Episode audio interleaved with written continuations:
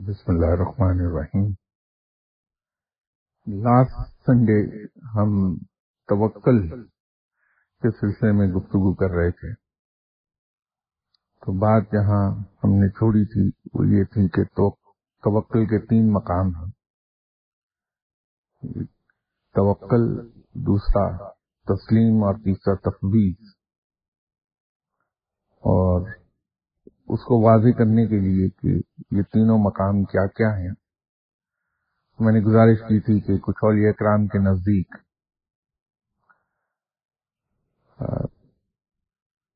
توکل، اس چیز کا نام ہے کہ انسان کو جد و جہد کرنے کے بعد جو کچھ میسر آ جائے، اسے اللہ کی طرف سے فیصلہ سمجھ کے خوشی سے تسلیم کر لے۔ اس میں میں پھر دوہرا دوں بات کہ خوشی کے ساتھ۔ بدلے ناخواستہ نہیں، کیونکہ وہ تو کرنا ہی ہے ہمیں۔ اس چیز کو بڑی خوشی سے تسلیم کر لیا جائے کہ یہ میرے رب کا فیصلہ ہے، وہیں سے عطا ہوا ہے۔ اور تسلیم وہ مقام ہے کہ جہاں پر اللہ کی طرف سے جو عطا نہ ہو، اس پر بھی شکر کر لیا جائے۔ اور جو عطا ہو، اس پر بھی شکر، اور جو عطا نہیں ہوا، اس پر بھی شکر۔ اور تفویض وہ مقام ہے جہاں انسان اپنے تمام ارادوں اور خواہشات کو ختم کر کے اللہ کے ارادے اور اس کی خواہشات کا تابع ہو جاتا ہے مکمل طور پر۔ انسان کی نہ اپنی کوئی خواہش باقی رہتی ہے، نہ انسان کا اپنا کوئی ارادہ، نہ انسان کی کوئی تدبیر۔ وہ کلیتاً اپنے آپ کو اللہ کی جھولی میں ڈال دیتا ہے۔ وہ تفویض کا مقام ہے۔ اور کچھ اولی اکرام نے اس کے بارے میں یہ فرمایا کہ توکل وہ مقام ہے جو مومنین کو حاصل ہوتا ہے۔ اور تسلیم وہ مقام ہے جو حضرت ابراہیم علیہ السلام کو حاصل ہوا تھا۔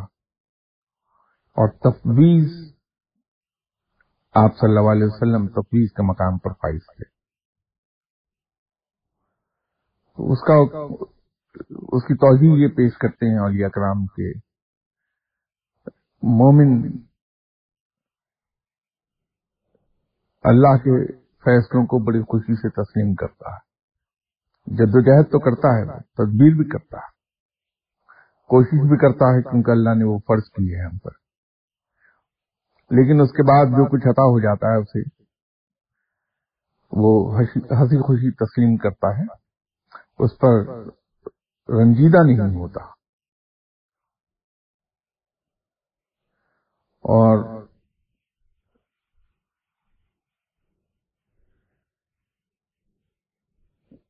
حضرت ابراہیم علیہ السلام کو صاحب تسلیم اس لیے کہا جاتا ہے کہ حضرت ابراہیم علیہ السلام ایک مقام پر آ کر سوائے رب تعالیٰ کی کسی کو پہچانتے ہی نہیں تھے، حتیٰ کہ جب حضرت جبرائیل علیہ السلام تشریف لائے تو حضرت ابراہیم علیہ السلام نے ان کی طرف آنکھ اٹھا کے نہیں دیکھا، انہیں پہچاننے سے انکار کر دیا۔ اور یہ فرمایا کہ میں تو صرف اپنے رب کو جانتا ہوں۔ تو یہ تسلیم کا مقام تھا۔ اس کی توجہ وہ یہ دیتے ہیں، اس لیے حضرت ابراہیم علیہ السلام کو صاحب تسلیم کہتے ہیں۔ اور تفویض کا تو لاسٹ ٹائم میں نے اس وقت بھی ایکسپلین کیا تھا کہ آپ صلی اللہ علیہ وسلم کی کیونکہ زبان سے نکلا ہوا ہر لفظ اور آپ سے سرزد ہونے والا ہر فیل کیونکہ من جانب اللہ تھا۔ تو اس نسبت سے آپ صلی اللہ علیہ وسلم کو صاحب صاحب تصویز کہا جاتا۔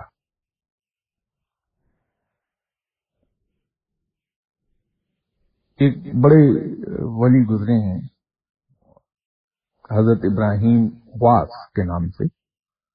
حضرت ابراہیم خواص رحمت اللہ علیہ، خاصے بڑے مقام فائز سے ولایت تھی آپ صاحب کشف و کرامات تھے۔ ایک دن وہ ان کو راستے میں ایک انسان ملا جو ویشول شکل تھا۔ تو حضرت ابراہیم خواص نے ان سے پوچھا کہ تم انسان ہو یا جن؟ تو اس نے کہا جی میں جن ہوں۔ تو فرمایا، کدھر کا قصد ہے۔ تو ان کا جی میں مکہ جا رہا ہوں۔ تو حضرت ابراہیم خواص بڑے حیران ہوئے اس بات پر۔ پوچھا کہ مکہ کیسے جا رہے ہو؟ تم اسی اس بجانے میں نہ تو تمہارے پاس کوئی سواری ہے اور نہ تمہارے پاس کوئی راستے کے لیے خوراک اور دوسرے چیزیں ہیں۔ تو جن نے کہا کہ صاحب، ہمارے قبیلے میں کچھ لوگ ایسے ہیں جو توکل پر سواری کرتے ہیں۔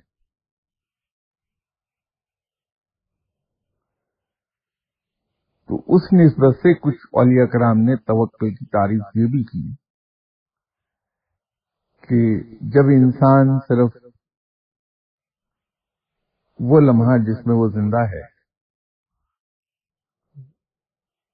اس پر تکیہ کرے اور اگلے لمحے کی فکر نہ کرے، تو وہ بندہ متوکل ہے۔ ایک تعریف اس نسبت سے توکل کی، یہ بھی کی گئی۔ اسی طرح آپ صلی اللہ علیہ وسلم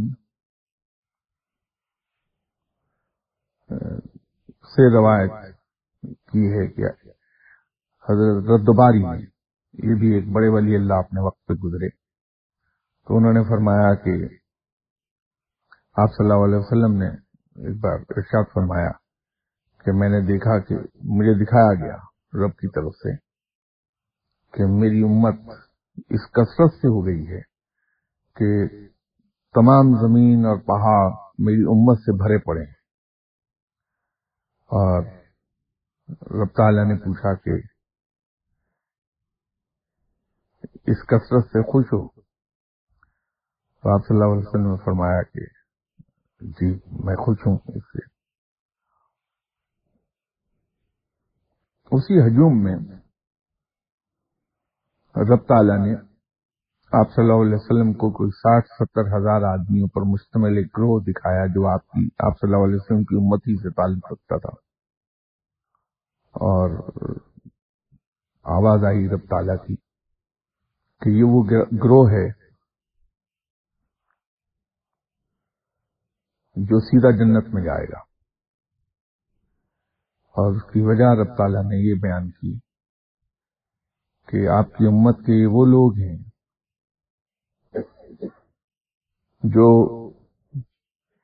نہ تو تعویذ کرواتے تھے، نہ منتر کراتے تھے، نہ کسی شخص سے کوئی امید رکھتے تھے، بلکہ یہ وہ لوگ تھے جو صرف اللہ پر توکل توکل کرتے تھے اور اس وجہ سے انہیں سیدھا جنت میں داخل کر دیا گیا۔ تو یہ سن کر حضرت عکاشا رضی اللہ تعالی عنہ ایک صحابی گزرے۔ وہ کھڑے ہو گئے ایک دم اور عرض کی کہ یا رسول اللہ صلی اللہ علیہ وسلم، دعا فرما دیجیے کہ اللہ تعالیٰ مجھے اسی گروہ میں شریک شامل کر لے۔ تو اس پر آپ صلی اللہ علیہ وسلم نے بآواز بلند دعا فرمائی کہ یا باری تعالیٰ، میرے صحابی کو تو اس گروہ میں شامل کر لے۔ تو یہ سن کر ایک اور صحابی کھڑے ہوئے اور کہا کہ حضور، میرے لیے بھی یہی دعا فرما دیں۔ تو آپ صلی اللہ علیہ وسلم نے ارشاد فرمایا کہ عکاشہ تم پر سبقت لے گئے۔ تو توکل کہ یہ تمام تعریفیں اس طرح سے بیان کرنے کا مقصد میرا صرف یہ تھا کہ میں اکثر و بیشتر کہتا رہتا ہوں کہ ہم لوگ جو اپنی خواہشات پوری نہ ہونے پر بے چین ہو جاتے ہیں اور پریشان ہو کے ذرا ذرا سی چھوٹی چھوٹی سی باتوں پر ہم بولائے بولائے پھرتے ہیں۔ کبھی کسی تعویذ کرنے والے کے پاس جاتے ہیں، کبھی کسی جنتر منتر جادو کرنے والے کے پاس، کبھی دعاؤں والوں کے پاس بھاگتے ہیں۔ کہ دعا کر دیجیے میری ہنڈیا آدھے گھنٹے میں پک جایا کرے، یہ پینتیس منٹ لے لیتی ہے۔ تو یہ چھوٹی چھوٹی جو چیزیں ہیں، اگر کہیں ہم اپنے اندر ایک یقین یہ پیدا کر لیں اور وہ یقین ایک ہی صورت میں آئے گا۔ اور وہ صورت یہ ہے کہ اگر ہمیں یہ کبھی سمجھ آ گئی کہ جس رب تعالی کو ہم یہ کہتے ہیں کہ وہ ہماری والدہ سے ستر گنا زیادہ مہربان ہے، اور جس رب کے بارے میں ہم یہ کہتے ہیں کہ وہ تمام ظاہر اور پوشیدہ چیزوں سے واقف ہے، اور جس رب کے بارے میں ہم یہ کہتے ہیں کہ وہ ہماری شہرت سے زیادہ قریب ہے۔ اور پھر جس رب کے بارے میں ہم یہ کہتے ہیں کہ وہ بڑا مہربان اور سخی ہے اور اس رب تعالی کے بارے میں جس کو ہم رب کہتے ہیں، اگر کہیں یہ یقین دل میں بھی پیدا ہو گیا کہ ہاں وہ رب واقع ہی ایسا ہے، تو پھر ہمیں کسی نہ تو دعا کرنے والے کے پاس جانا پڑے گا، نہ کسی جنتر منتر والے کے پاس، نہ کسی تعویذ ڈنڈے والے کے پاس، اور نہ کسی پیر صاحب کے پاس۔ کہیں ہمیں جانے کی ضرورت کبھی پیش ہی نہیں آئے گی۔ اس لیے کہ وہاں ایک ایسا اطمینان پیدا ہو جاتا ہے دل میں کہ میرا رب موجود ہے۔ الحمدللہ، وہ ہمیشہ زندہ و قائم رہنے والا ہے۔ اور اس سے بہتر پالنے والا کوئی نہیں اس کا یہ وعدہ بھی ہے اور دعویٰ بھی ہے کہ وہ پالنے والا ہے۔ دونوں ہی باتیں دعویٰ بھی ہے اس کا وہ رب ہے۔ اور وعدہ بھی ہے کہ میں پالنے والا ہوں۔ یہ دونوں ہی باتیں اس کی۔ تو اس سے زیادہ نہ اپنے دعوے کا کوئی سچا ہے، نہ اپنے وعدے کا کوئی پابند تو رب تعالی نے جو کچھ عطا کیا ہے وہ یقیناً میرے لیے بہترین ہے یہ یقین آ جائے گا۔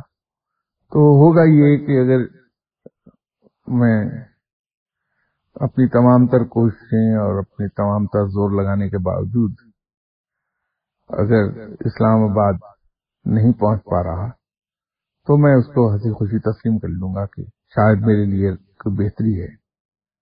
میرا وہاں نہ پہنچنا ہی میرے لیے بہتر ہے، جو رب تعالیٰ مجھے روکے جا رہا ہے۔ اور ایسا اکثر اکثر اوقات زندگی میں ہوا، پھر وہ صاحبان آپ میں کچھ موجود ہیں جو میرے ساتھ سفر کرتے رہتے ہیں۔ کہ رکاوٹیں آئیں، لیکن ہم نے مزوری دکھائی کہ نہیں، صاحب پہنچ کے دم لیں گے۔ تو کوشش کی، وہاں گئے تو پتہ لگا کہ سوا خواری کے کچھ ہوا ہی نہیں۔ ایسا بہت سے لوگوں کو تجربہ ہوا میرے ساتھ۔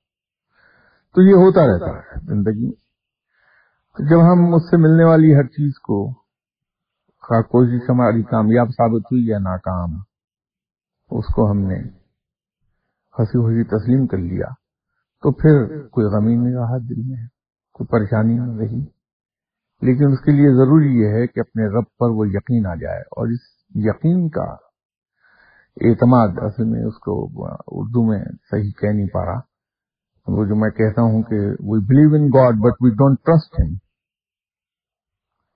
یہ جو دوسرا پہلو ہے، دوسرا حصہ ہے فکرے کا، کہ وی ڈونٹ ٹرسٹ ہم یہ ٹرسٹ کے ہی جب پیدا ہو گیا رب تعالیٰ میں تو پھر ہم پریشان نہیں ہوں گے۔ اس کی میں ایک مثال آپ کو دے سکتا ہوں اپنی روزمرہ زندگی سے۔ ہم میں سے ہر شخص نے اپنے بچپن سے لے کے اس بڑھاپے تک کا وقت گزارا ہے۔ الحمدللہ ہم سب کی مائیں زندہ تھیں یا بہت سے خوش نصیب ایسے بھی ہوں گے جن کی والدہ بھی حیات ہوں گی تو ہم اگر یہ یاد کر لیں جس دن سے ہم نے ہوش سنبھالی ہے، اس وقت سے لے کے آج دن تک ہم میں سے کبھی کسی کے ذہن میں بھولے سے بھی یہ خیال نہیں آیا کہ جب ہم گھر جائیں گے تو ہماری والدہ ہمیں کھانا نہیں دیں گی۔ ہماری والدہ ہمارے آرام کا خیال نہیں کریں گی، ہمارے بستر کا خیال نہیں کریں گی، ہمارے کپڑوں کا خیال نہیں کریں گی۔ کبھی بھولے سے کبھی فکر، کبھی بھی ایک خیال نہیں آیا۔ وہ ایک یقین ہے اور اس کے بارے میں ہمیں سوچنے کی ضرورت بھی نہیں پڑتی۔ اتنا پختہ یقین ہے دل میں ہمارے کہ ہماری والدہ موجود ہیں، وہ ہمیں لکافر کر لیں گی۔ اور نہ کبھی ایسا ہوا کہ ہم میں سے کوئی اپنے پڑوس میں گیا ہو یہ کہنے کے، میری والدہ کے پاس سفارش کرو کہ مجھے کھانا دے دیں۔ کوئی نہیں گیا ہوگا۔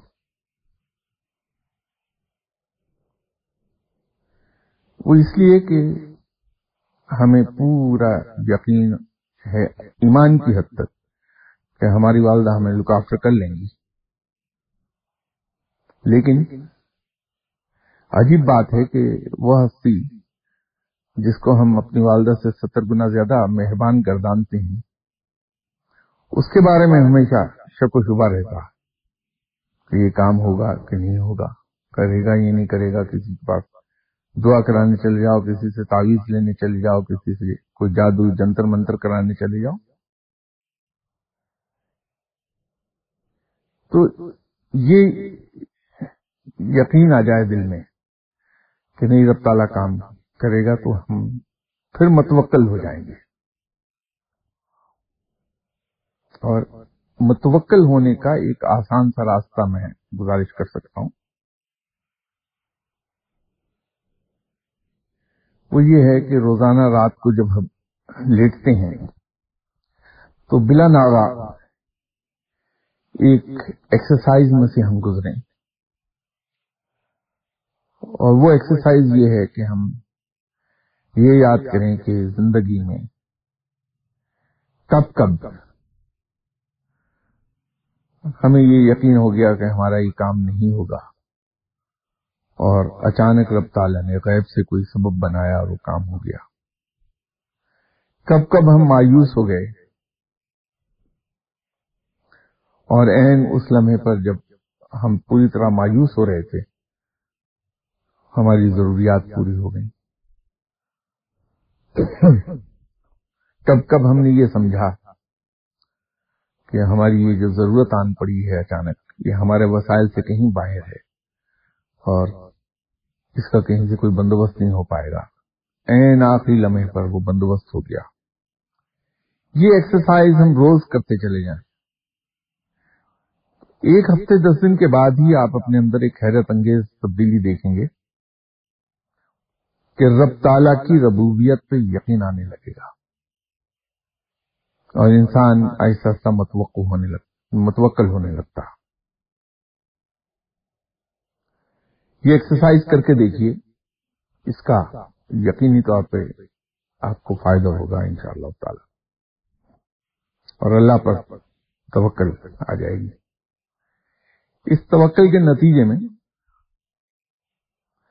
ہم بہت سی چیزوں سے بچ نکلیں گے۔ اور یہ عرض کروں گی کہ اس کے دنیاوی فوائد بہت مل جاتے ہیں۔ وہ شاید اس وقت تو آپ کے ذہن کے لیے قابل یقین نہ ہو وہ بات۔ لیکن یہ حقیقت ہے کہ ایک بار اگر یہ توکل آ گئی تو انسان ہر لمحے خوشگوار موڈ میں رہتا ہے۔ اس کی طبیعت میں ایک عجیب سی سرخوشی رہتی ہے۔ اس سرخوشی کے نتیجے میں وہ ہر ایک انسان سے ہنس کے بولتا ہے، خوشی سے بات کرتا ہے۔ بڑی گرم جوشی پیدا ہوتی ہے اس کی آواز میں، اس کی حرکات میں، جو ہر ایک کو اچھی لگتی ہے۔ تو یوں انسان پاپولر بھی ہوتا ہے۔ گھر کے اندر سکون دوستوں کے درمیان اچھے تعلقات، یہ سب پیدا ہونے لگتے یہ دنیاوی فوائد آپ کو حاصل ہو جائیں گے اس کے۔ صرف ایک توکل سے آ جانے سے۔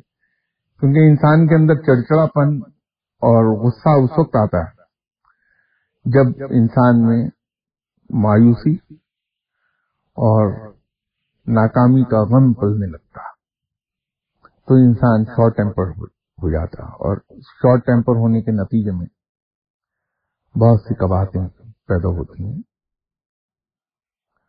تو باقی ان شاء اللہ تعالی آئندہ اتوار اس میں بات کریں گے۔ سوال کسی کے ذہن میں ہو تو ضرور کر لے۔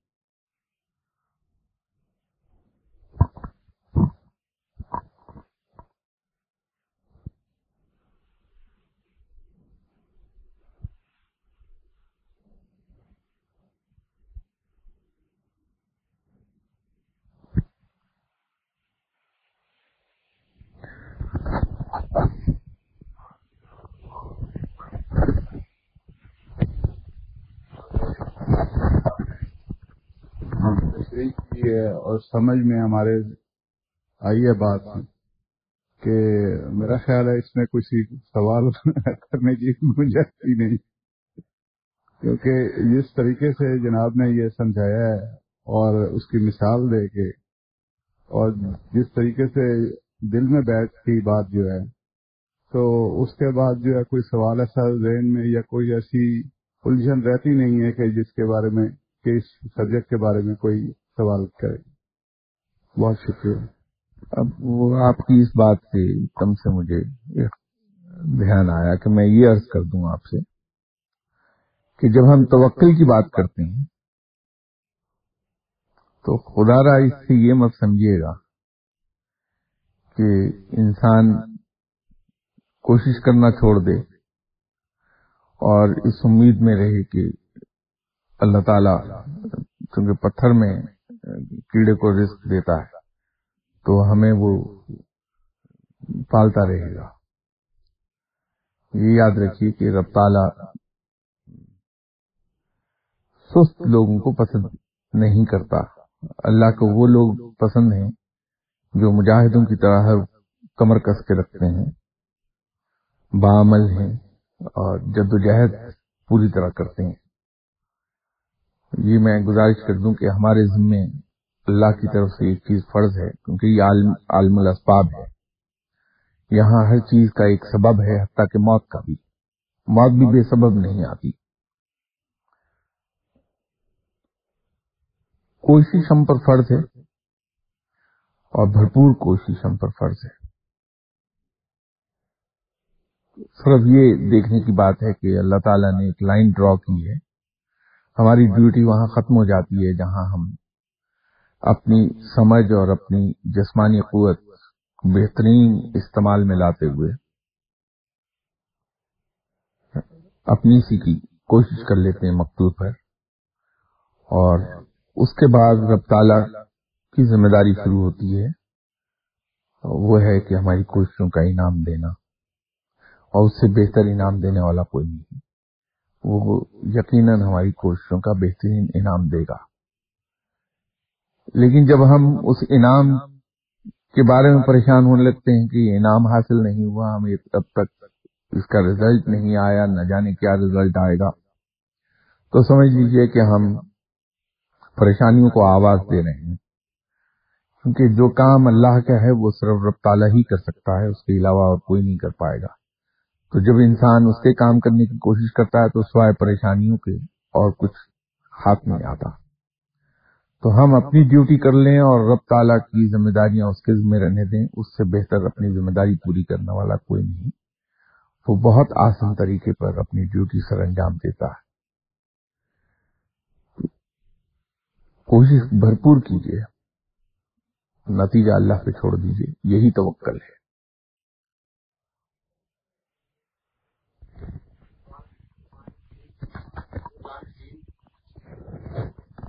اکیلے میں کافی زیادہ عبادات اور ریاضات فرمائی لیکن سر، وہ لوگ تو کوئی زیادہ راہ وغیرہ لے کے وہاں پہ نہیں گئے تھے۔ اللہ تعالیٰ نے انہیں ان کے توکل پہ رزق بھی عطا فرمایا اور ان کے لیے ساری آسانیاں بھی وہاں پہ عطا فرمائی سر، وہ لیول جو ہے، وہ ڈیفینیٹلی عام آدمی کے لیول سے بہت اونچا ہے۔ سر، اس کی طرف اگر ہم چلنا چاہیں تو اس کے لیے کوئی راستہ اگر آپ متعین فرما سکتے دیکھیے، جن بزرگان دین کی بات کرتے ہیں اور یہ لمبا ایشو اب چھیڑے گا۔ وہ اپنی زندگی کی ضروریات کو بیرس منیمم پر لے گئے، جس سے کم زندگی کی ضروریات کو کیا نہیں جا سکتا۔ وہ جو بیرس منیمم کا لیول ہے، پہلی بات تو یہ ہے کہ ایک عام انسان جو ایک نارمل لائف گزار رہا ہے دنیا میں رہتے ہوئے، اس بیرس منیمم پر سروائو نہیں کر پائے گا۔ اس لیے کہ اس کے ذمہ بھی، بچوں کی بھی ذمہ داریاں ہیں۔ اس کی سوشل ذمہ داریاں ہیں۔ کلچرل ذمہ داریاں ہیں۔ ان سب کو اسے نبھانا ہے۔ اور ذمہ داریاں یہ سب نبھانے کے لیے وسائی کی ضرورت ہے۔ ایک سوال مجھ سے ایک پڑھے لکھے انگلش بورن بیٹے بچے نے کیا تھا۔ بچے سے مراد یہ نوجوان تھا وہ۔ اب یہ سوالات اسی کماش کے اور بہت سے سوالات یہ گردش میں رہتے ہیں یورپ اور امریکہ کے اندر۔ وہاں بہت لوگ یہ سوال پوچھتے ہیں اور خیال یہ ہے کہ وہ لوگ جو اسلام کے بارے میں شکوک پھیلانا چاہتے ہیں وہ بہت ہی تندہی سی، بڑی ذہانت سے ایسے سوالات نکالتے ہیں اور وہ پھر مسلمان نوجوان جو تعلیم یافتہ ہیں وہاں کی یونیورسٹیز میں پڑھ رہے ہیں، ان تک وہ پہنچا دیے جاتے ہیں سوالات جو ان کے ذہن میں شکوک پیدا کرتے ہیں۔ تو ایسا ہی ایک نوجوان وہاں آیا اور اس نے ایک سوال مجھ سے یہ کیا کہ بحثیت مسلمان ہمارا ایک یقین اور عقیدہ ہے۔ کہ ہمارا رزق مقرر ہے اور رازق رب ہے، رزق دینے والا رب ہے۔ تو اگر یہ دونوں باتیں سچ ہیں، تو پھر ہمیں تگودوں کی ضرورت کیا ہے؟ ہم تو گھر بیٹھے رہیں گے اور ہمارا جو رسک ہے، لکھا ہے، وہ تو ہمیں ملتا رہے گا۔ ہم کھاتے رہیں گے۔ پھر یہ سب دنیا داری کیا ہے؟ اب یہ سوال بظاہر تو بڑا ٹیڑھا لگتا ہے جس کا جواب دینا ذرا دشوار ہے۔ لیکن در حقیقت بڑا آسان تھا، جواب تھا۔ وہ لکیلی بچہ چونکہ برٹش بورن تھا، اس کا تعلق یو کے سے تھا۔ تو سوال کا جواب دینا اور بھی آسان تھا۔ تو اس کو اس کے ماحول کے مطابق ہی اس کے ماحول سے جواب دیا گیا۔ تو اس سے گزارش کی کہ دیکھیے آپ یہاں یو کے میں رہتے ہیں، یہ ویلفیئر اسٹیٹ ہے۔ آپ یہاں ساری عمر کام نہ کیجیے بیکار بیٹھے رہیے، پیدائش سے لے کے موت تک۔ تو گورنمنٹ آف یو کے آپ کو forty five pound per week گزار الاؤنس دیتی رہے گی۔ اور اگر آپ کی شادی نہیں ہوئی تو آپ کو ایک کمرے کا اسٹوڈیو فلیٹ دے دے گی۔ آپ زندہ رہیے۔ اس میں آپ کو فرنیچر بھی پرووائڈ کر دیا جائے گا ٹیلی ویژن بھی پرووائڈ کر دیا جائے گا۔ تو آپ زندہ رہیے۔ آپ سے کام کرنے کو کوئی نہیں کہے گا۔ لیکن اگر آپ اس منیمم معیار سے اوپر زندہ رہنا چاہتے ہیں اور جتنا اوپر زندہ رہنا چاہتے ہیں، اتنی زیادہ محنت کر کے آپ کو کمانا پڑے گا۔ اگر آپ چاہتے ہیں کہ تھری بیڈ روم فلیٹ میں رہیں یا تھری بیڈ روم ہاؤس میں رہیں، تو اس کا کرایہ نائن ہنڈریڈ پاؤنڈ آپ کو پر منتھ دینے کے لیے جاب کرنا پڑے گی آپ چاہتے ہیں کہ ایک گاڑی چلائیں اور جس معیار کی گاڑی آپ چلانا چاہیں چلائیے، لیکن اس کے مطابق آپ کو محنت کرنا پڑے گی۔ تو اس بیرس منیمم لیول سے اگر آپ اوپر آپ کو اوپر رہنا ہے تو آپ کو محنت کر کے وہ کمانا ہے۔ بیرس منیمم گزارا الاؤنس آپ کا گارنٹیڈ ہے بائی گورنمنٹ آف یو کے اسی طرح وہ فقیر جو جنگلوں میں جا کے، پہاڑ کے غاروں میں جا کے رہتے ہیں، زندہ رہتے ہیں۔ ان کی اگر زندگی کو گہرائی سے دیکھیں تو بیرس منیمم پر زندہ ہوتے ہیں۔ چوبیس گھنٹے میں ایک بار چند نوالے کھا لیے دو چار روز کے بعد چند نوالے کھا لیے پانی پہ گزارا کر لیا۔ کمر کے گرد لپٹا ہوا ایک ہی کپڑا۔ اس کو دھو لیا، پہن لیا۔ یہ بیرس منیمم ہے جو رب تعالیٰ پرووائڈ کرتا چلا جاتا ہے، وہ پتھر میں بھی کیڑے کو رسک دیتا ہے۔ لیکن اگر اس سے اوپر زندہ رہنا چاہیں گے تو آپ کو محنت کرنا ہے۔ چلیے۔ تو یہ مقام کوئی بھی آدمی حاصل کر سکتا ہے۔ آپ کی یہاں خود آپ کے سامنے، آنکھوں کے یہاں سامنے مثالیں ہوں گی۔ جن لوگوں نے زندگی بھر کوئی کام نہیں کیا۔ بھوکے نہیں مرے ہیں، زندہ ہیں۔ کہیں نہ کہیں سے اللہ تعالیٰ ان کا رزق انہیں پرووائڈ کر رہا ہے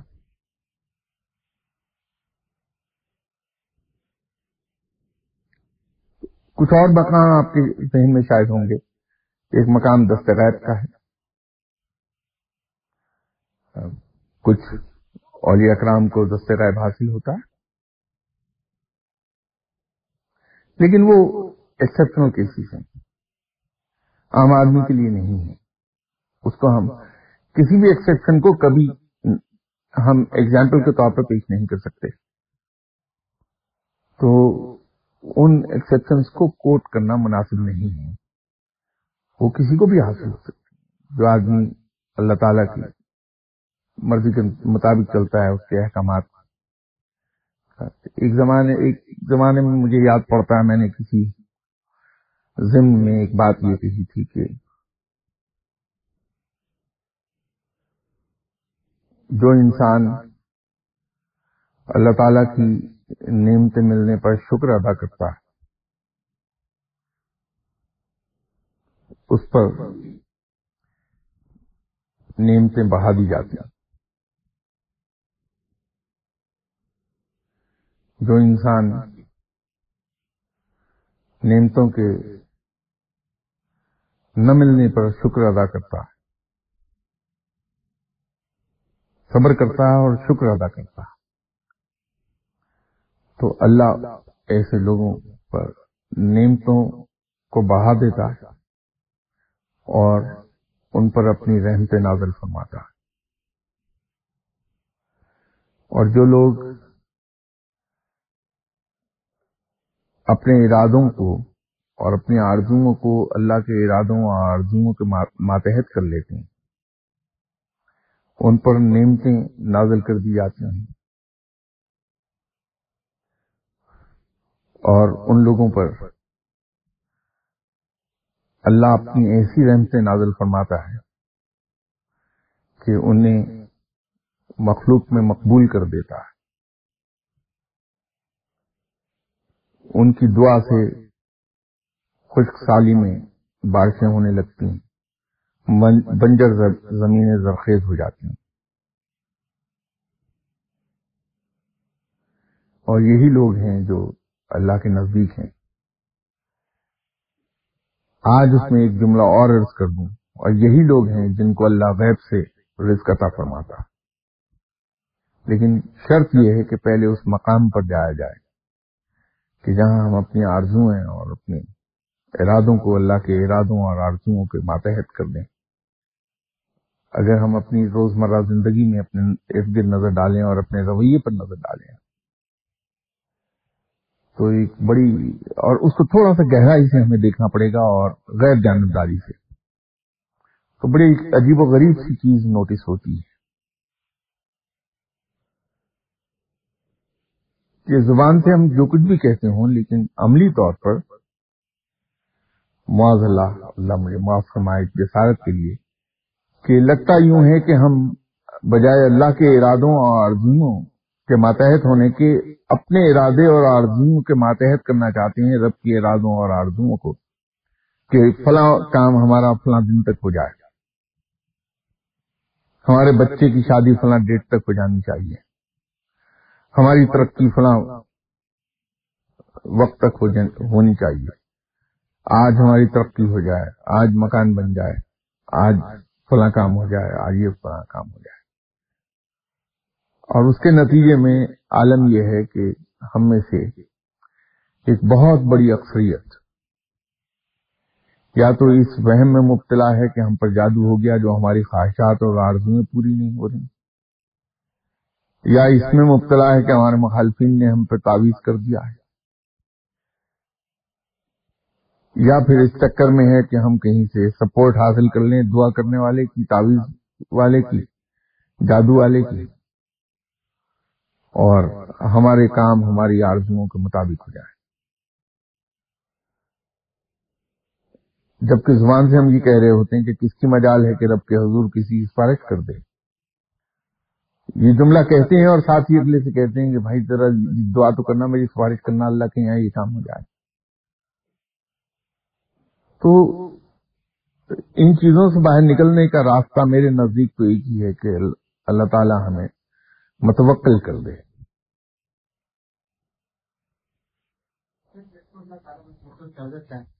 اس طرح ایک ایسا ایک پائپ لائن نہیں جس سے گزر آپ یہ ٹریننگ فیلڈ ہے یا یہ کہنے کہ آپ کا ایک ایسا فیلڈ ہے۔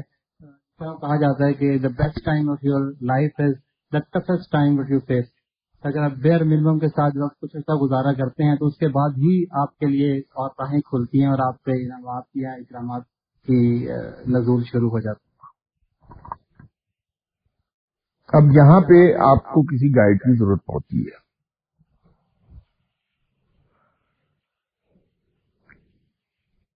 وہ اس طرح سے کہ جب انسان اس مل میں سے گزارا جا رہا ہوتا ہے۔ تو اس مقام پر کوئی ایسا انسان ہو جو یہ سمجھا دے کہ یہ جس مل میں سے آج آپ گزارے جا رہے ہیں، یہ وقتی ہے۔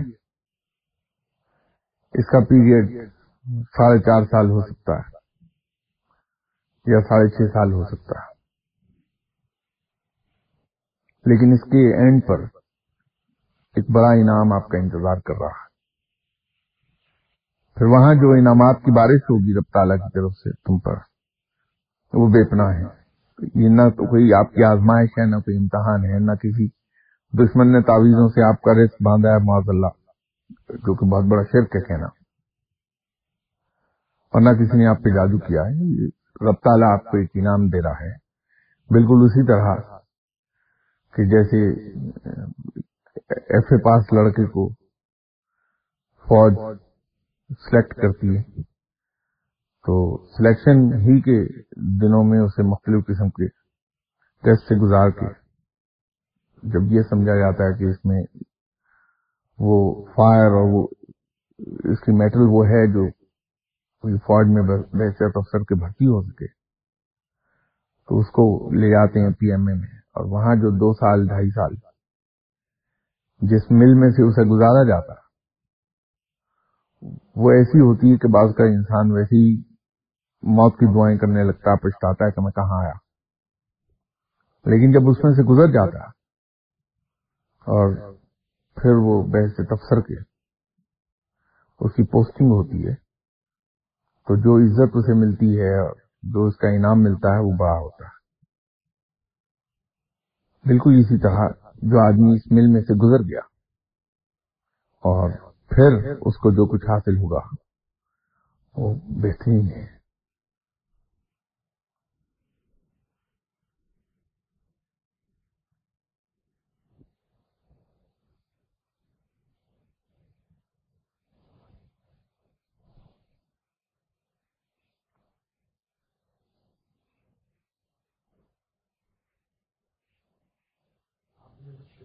کرنے کے بارے میں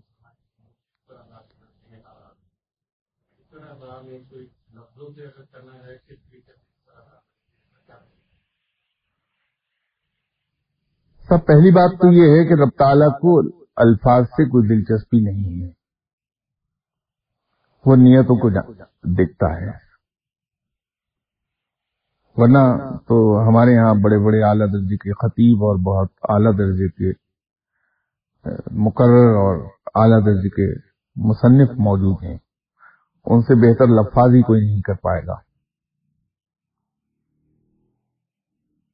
بات یہ ہے کہ دیکھیے، اس سلسلے میں ایک دن پہلے بھی شاید میں نے کوٹ کیا تھا۔ ایک ایک زمانے میں بہت دیر پہلے میں، میرا یہ وقت تھا جب میں گورنمنٹ آف پاکستان کے لیے کام کر رہا تھا۔ تو انہی دنوں میں ایک صاحب کے پاس جا کے بیٹھا کرتا تھا، میرے مرشد رحمت اللہ علیہ صاحب تھے۔ دنیاوی لحاظ سے وہ غیر تعلیم یافتہ تھے۔ دنیاوی لحاظ سے۔ تو ایک دن میں آفس سے اٹھا، گرمیاں تھیں۔ تو ان کی جو رہائش کیا تھی، ان کا کمرہ۔ اس کی لینتھ ایگزیکٹلی وہ تھی جو ایک سوفی کی ہے۔ اور چوڑائی اس سے ففٹی پرسینٹ اور بڑھا لیجیے غالباً وہ ساڑھے تین فٹ بائی ساڑھے پانچ فٹ کا کمرہ تھا جس میں وہی ان کا ڈرائنگ روم وہی بیڈ روم وہی ٹی وی لاؤنج وہی کچن اور وہی اسٹور روم ان کا تھا۔ تو میں آفس سے اٹھ کے آیا اور آفس آبیسلی ایئر کنڈیشن تھا اور گاڑی بھی ایئر کنڈیشن تھی۔ تو مجھے گرمی ذرا زیادہ محسوس ہوئی ان کے کمرے میں آ کے بیٹھ کے۔ تو میری زبان سے بے اختیار یہ بات نکل گئی کہ حضور، آج گرمی بہت ہے۔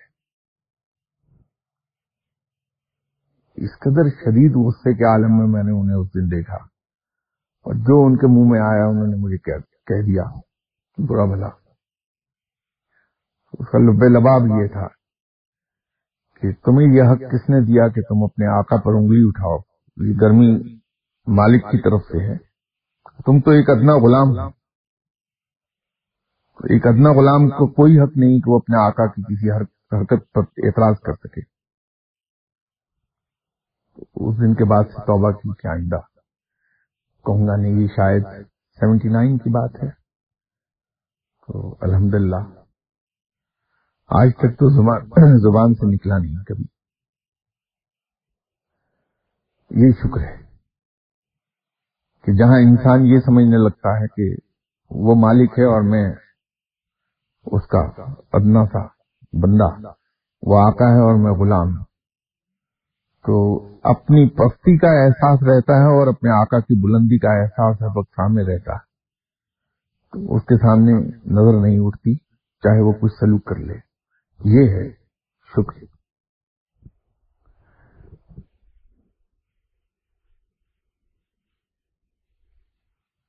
یہ اب وہ مرشد صاحب کا ذکر ہوا تو ایک اور جوتے کھائے ان سے بڑی بری طرح سے۔ یہ جوتے تو اکثر روزانہ کا معمول تھا کہ کسی نہ کسی بات پر جوتے کھاتا رہتا تھا، اس لیے کہ میں، وہ جو مغربی تعلیم ہے میری اور جو نوکری کی نوعیت تھی وہ کچھ اور سکھاتی تھی مجھے۔ اور بندگی کے تقاضے کچھ اور تھے۔ تو میں اس معیار پہ فٹ نہیں بیٹھتا تھا۔ مرشد صاحب کو احساس یہ تھا کہ ان کے پاس وقت زیادہ نہیں ہے اس تھوڑے سے وقت میں میری ٹریننگ کرنا ہے۔ کیونکہ ایک بار ان کی زبان سے نکل گئی بات کی تمہاری شکل تو بہت دیر پہلے دکھا دی گئی تھی کہ تمہارا حصہ میرے پاس ہے، لیکن تم نے آنے میں دیر بہت کر دی۔ اس وجہ سے وہ چاہتے یہ تھے کہ میری ٹریننگ جتنی جلدی ہو سکے وہ کر دیں۔ ایک بار کبھی کبھار ایسے موڈ میں آتے تھے کہ اپنے وارداتوں کا ذکر شروع کر دیں۔ عام طور پر زبان نہیں کھولتے تھے۔ تو وہ غالباً وہ بیان کر رہے تھے اپنی ایک واردات کا۔ تو میں بہت ہی توجہ سے اسے سن رہا تھا، اس میں اس قدر غرق تھا کہ مجھے اندازہ نہیں ہوا کہ میں نے بیٹھے بیٹھے ان کی تصویریں لٹک رہی تھیں۔ شاہ صاحب کی تو ان کی ایک تصویر کہیں ہاتھ میں پکڑ لی، بے خیالی میں، اور اس سے کھیلنے لگ گیا۔ پوری توجہ سے میں سن رہا تھا، سر تصویر سے کھیلے جا رہا تھا، غیر شعوری طور پہ۔ تو بڑے مزے سے گفتگو کر رہے تھے، بہت ہی پیار سے وہ باتیں کر رہے تھے۔ تو سڈنلی ان کی نظر میری اس تصویر پہ پڑ گئی جو ہاتھ میں تھی میرے۔ تو ایک دم سے وہ ان کا ایک خاص سٹائل تھا، جلال میں آتے تھے تو ایک تو آنکھیں ابل آتی تھی باہر باہر۔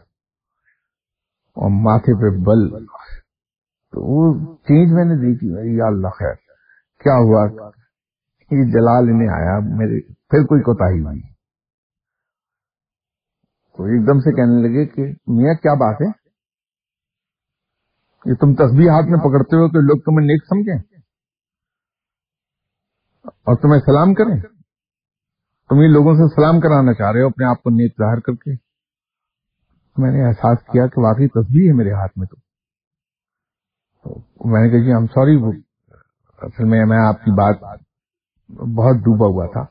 مجھے پتہ ہی نہیں چلا میں نے کب یہ اٹھا لی تصویر یہیں سے ہے میری تو جیب میں ہوتی نہیں کبھی تصویر جھٹ بولتے ہوتی تمہارا مقصد ہی سارا یہ ہے کہ لوگ تمہیں سلام کریں۔ تمہارا مقصد یہ تھوڑی ہے کہ تم اللہ کے نیک بندے ہو جاؤ۔ بہت دیر ان کی منت سماجت کی ان کو یقین دلایا کہ مجھے تو پتہ ہی نہیں چلا، کب میں نے تصویر اٹھا لی۔ تو وہ ایسی ایک نصیحت ملی۔ بعد میں جب خلافت عطا کر دی تو ایک بار ہم پشاور کے ٹور پر تھے۔ وہاں کانفرنس تھی وہاں گیا ہوا تھا، تو میرے ساتھ بیٹھ گئے، گاڑی میں جا رہا تھا۔ تو رات گزر گئی تو صبح میں فجر کی نماز کے بعد دیکھنے گیا ان کے کمرے میں کہ کمفرٹیبل ہیں یا نہیں۔ تو جاگ رہے تھے، پوچھا، میں نے جی، حضور، رات کیسی گزری؟ کہ نہیں، میں جاگتا رہا بنائے رکھنا۔ پھر وہ مجھے سمجھ آئی کہ وہ جو لنک ہو رہی تھی بات۔ تو ہم لوگ اکثر بے احتیاطی کرتے ہیں کہ جو اللہ کو ہم یاد کرتے ہیں تو اکثر و بیشتر تصویر ہمارے ہاتھ میں رہتی ہے یا لوگوں سے کسی سے ہم ملنے گئے تو اس کے گھر میں شور مچا رہے ہوتے ہیں کہ بھائی نماز کا ٹائم ہو گیا، آپ کا جان نماز ذرا مجھے دے دیجیے آپ نماز کہاں پڑھتے ہیں؟ بھائی، یہ تو میرے رب کے ساتھ میرا معاملہ ہے۔ نماز کا اللہ نے بڑا لمبا ٹائم رکھا ہے۔ ظہر سے اثر تک کا ٹائم۔ زہر کی نماز ہے بارہ پچیس سے لے کے، بلکہ بارہ بائیس سے لے کے۔ شام پانچ بجے تک چلتا ہے ٹائم، پونے پانچ بجے تک۔ تو کسی کے گھر جا کے میں ادھم جو مچاؤں گا اور یہ اعلان کروں گا کہ لوگوں میں نمازی ہوں۔ تو ریاکاری میں چلی گئی بات۔ تو یہ بہتر نہیں کہ میں خاموش رہوں اور وہاں سے ایسے وقت میں اٹھاؤں کہ گھر آ کے آرام سے نماز پڑھ لوں میں۔ یا باہر آ جاؤں، راستے میں کسی مسجد میں رک کے نماز پڑھ کے گھر آ جاؤں، اس سے کیا ہے؟ کیونکہ کسی کے گھر اگر نماز پڑھوں گا جماعت تو ہو نہیں سکتی، وہ بھی اکیلے ہی ہے، تو پھر کسی وقت بھی پڑھی جا سکتی۔ تو یہ ذرا سا کیونکہ آپ نے شکر گزاری کی بات کی ہے، تو اسی ضمن میں میں آپ سے یہ عرض کر دوں کہ جس حد تک ممکن ہو سکے، اپنی عبادات کو چھپائیے۔ جس حد تک ممکن ہو سکے۔ یہ کسی کے وہم و گمان میں نہ آئے، کبھی آپ نے اللہ کا نام بھی لیا ہوگا۔ نماز پڑھنا تو بڑی دور کی بات ہے۔ لیکن جب اللہ تعالیٰ چاہتا ہے کہ لوگ جان جائیں، تو اس کی خوشبو وہ دور دور تک پھیلا دیتا ہے۔